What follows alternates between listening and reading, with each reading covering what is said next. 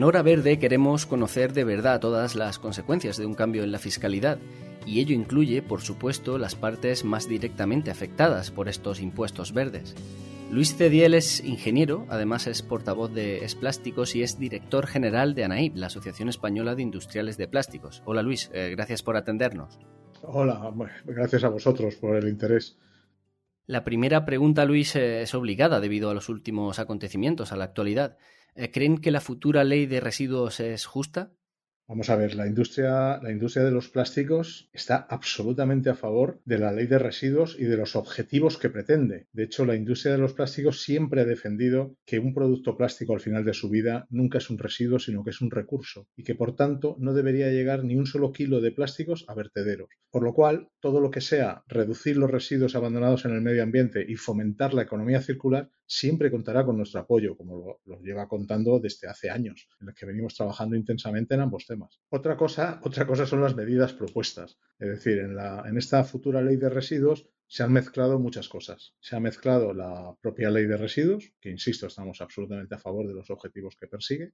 Se ha incluido la transposición de una directiva europea en la que se han incrementado los objetivos en contra del plástico de una manera desproporcionada, absolutamente desproporcionada. Y, ha aparecido, casi sin comerlo ni beberlo, el tema de un, de un nuevo impuesto a los plásticos. Un nuevo impuesto a los plásticos que se sumaría al impuesto que pretenden ponernos también desde, desde Bruselas, con lo cual estaríamos sumando dos impuestos. Eh, eso aparte de la, del coste que para nosotros tiene hoy ya el punto verde. Entonces, no, no podemos estar de acuerdo con un, con un impuesto que consideramos absolutamente discriminatorio, exagerado, desproporcionado Hacías referencia a Europa. Hay que decir que España pues, ha adquirido unos compromisos precisamente con Europa y con la ONU y con otros organismos internacionales para la descarbonización y para el desarrollo de una economía más sostenible y menos contaminante. ¿Cómo podemos cumplir esos compromisos medioambientales que, hemos adquirido sin afectar a parte del modelo económico actual? ¿Es, ¿Es posible hacerlo? Claro, claro que es posible. La industria del plástico también está comprometida con, con Bruselas y estamos absolutamente alineados con la idea de la descarbonización. De hecho, hoy tenemos empresas transformadoras de plástico que toda esa energía que consumen es energía proveniente de renovables. Lo que es importante es no tomar decisiones equivocadas, porque sustituir los plásticos por otros materiales, que es lo único que se va a conseguir con estas prohibiciones, acelerará el cambio climático. Eso la gente no es consciente. La gente le cuesta entenderlo porque eh, con esta demonización que se ha hecho del plástico, es que ya somos culpables hasta del cambio climático, cuando es todo lo contrario. Los envases de plástico son clave para combatir el calentamiento global. Es decir, al final un producto plástico es un producto tan, ligero y que transporta la misma cantidad de producto que, cualquier otro material, pero con muchos menos viajes, gastando menos combustible y emitiendo mucho menos CO2 digamos que hemos ayudado mucho a la, reducción de, emisiones de CO2 igual que hemos reducido el desperdicio alimentario. Se calcula que los plásticos han permitido reducir el desperdicio alimentario un 50%. Eso en términos de emisiones son muchos, muchos millones de toneladas de CO2, ¿eh? muchos. Y sobre los plásticos no reutilizables, ¿qué soluciones proponen desde Es Plásticos para reducir la contaminación que estos plásticos no reutilizables eh, pueden provocar?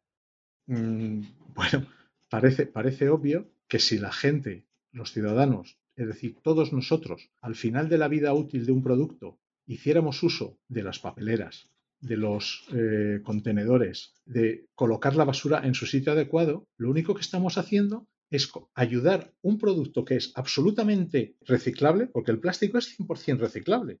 Lo que no puede acabar es un vertedero, en eso estamos de acuerdo. Pero si acaba donde tiene que acabar, llega un reciclador y el reciclador lo convierte en una materia prima secundaria alternativa de materia prima, que consigue reducir el consumo de materias primas, con lo cual estás reduciendo el consumo de petróleo, estás generando empleo porque hemos generado todo, un negocio alternativo de recicladores que hoy en España suman pues, más de 150 empresas y, por cierto, España es el segundo país europeo en reciclado mecánico, el segundo, ¿eh?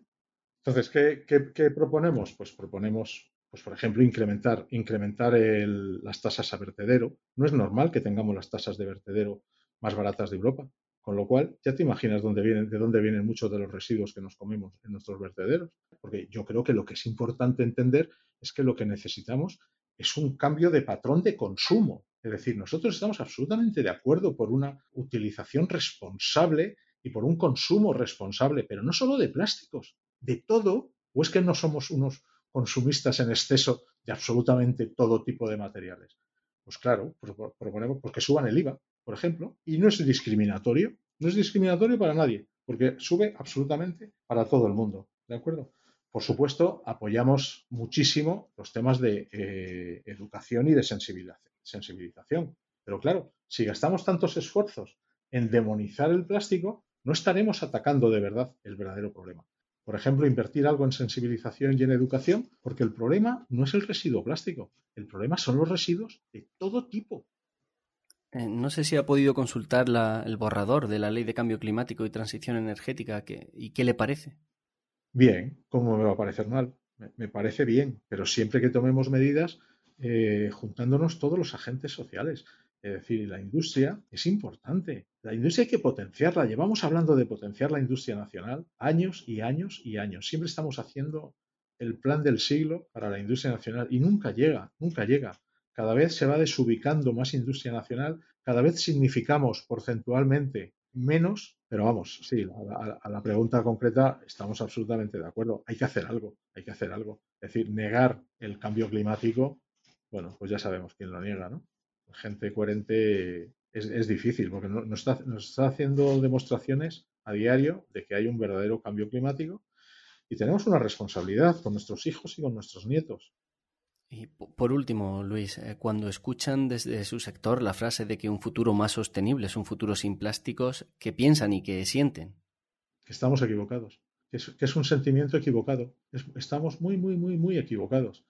Hoy la calidad de vida que tenemos en, en nuestra sociedad, la esperanza de vida y, por favor, que alguien me diga un material que haya contribuido más que el plástico a esa mejora de esperanza de vida. ¿Quién ha acabado con las transmisiones de enfermedades bacterianas? Y no lo digo por el COVID precisamente, ¿eh? lo digo en general. Es que en los hospitales se ha acabado gracias al plástico con las transmisiones bacterianas. Es decir, no, no hay material que haya contribuido más a mejorar la calidad de vida que tenemos hoy y a, a mejorar la esperanza de vida. Entonces, es inviable. Es decir, hoy mm, pensar en vivir sin plástico como alguna bueno, tiene, tiene su derecho. Yo, yo respeto a, todo el mundo y en la industria respetamos a todo el mundo.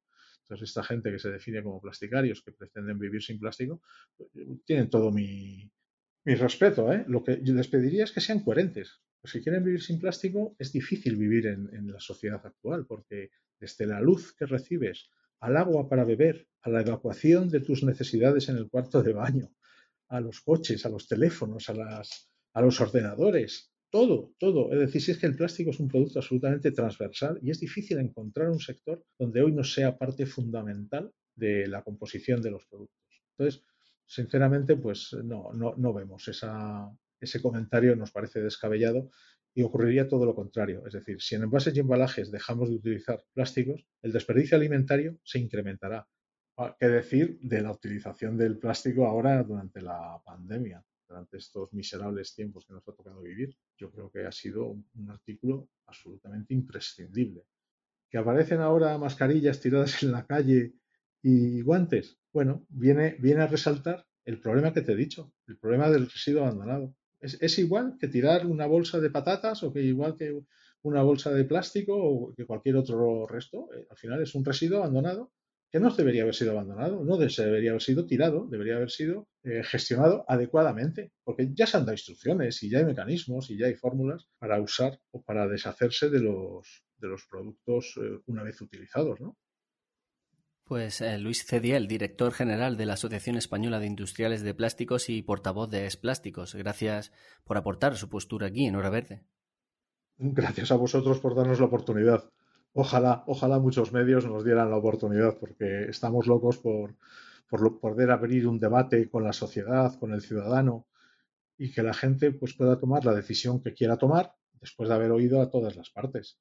No llegamos a los medios, a los medios les resulta a veces más, más publicitario o más comercial hablar mal de los plásticos que llamar al señor de Anaí, como has hecho tú, y que pueda contar estas cosas, que alguno cuando las oiga dirá, este está mintiendo pues todo lo que digo lo puedo demostrar, lo podemos demostrar, tenemos suficiente argumentación científica y técnica y es lo que, lo que pedimos, es decir, que se tomen decisiones objetivas. No pedimos otra cosa. Pues lo dicho, Luis. Gracias. A ti.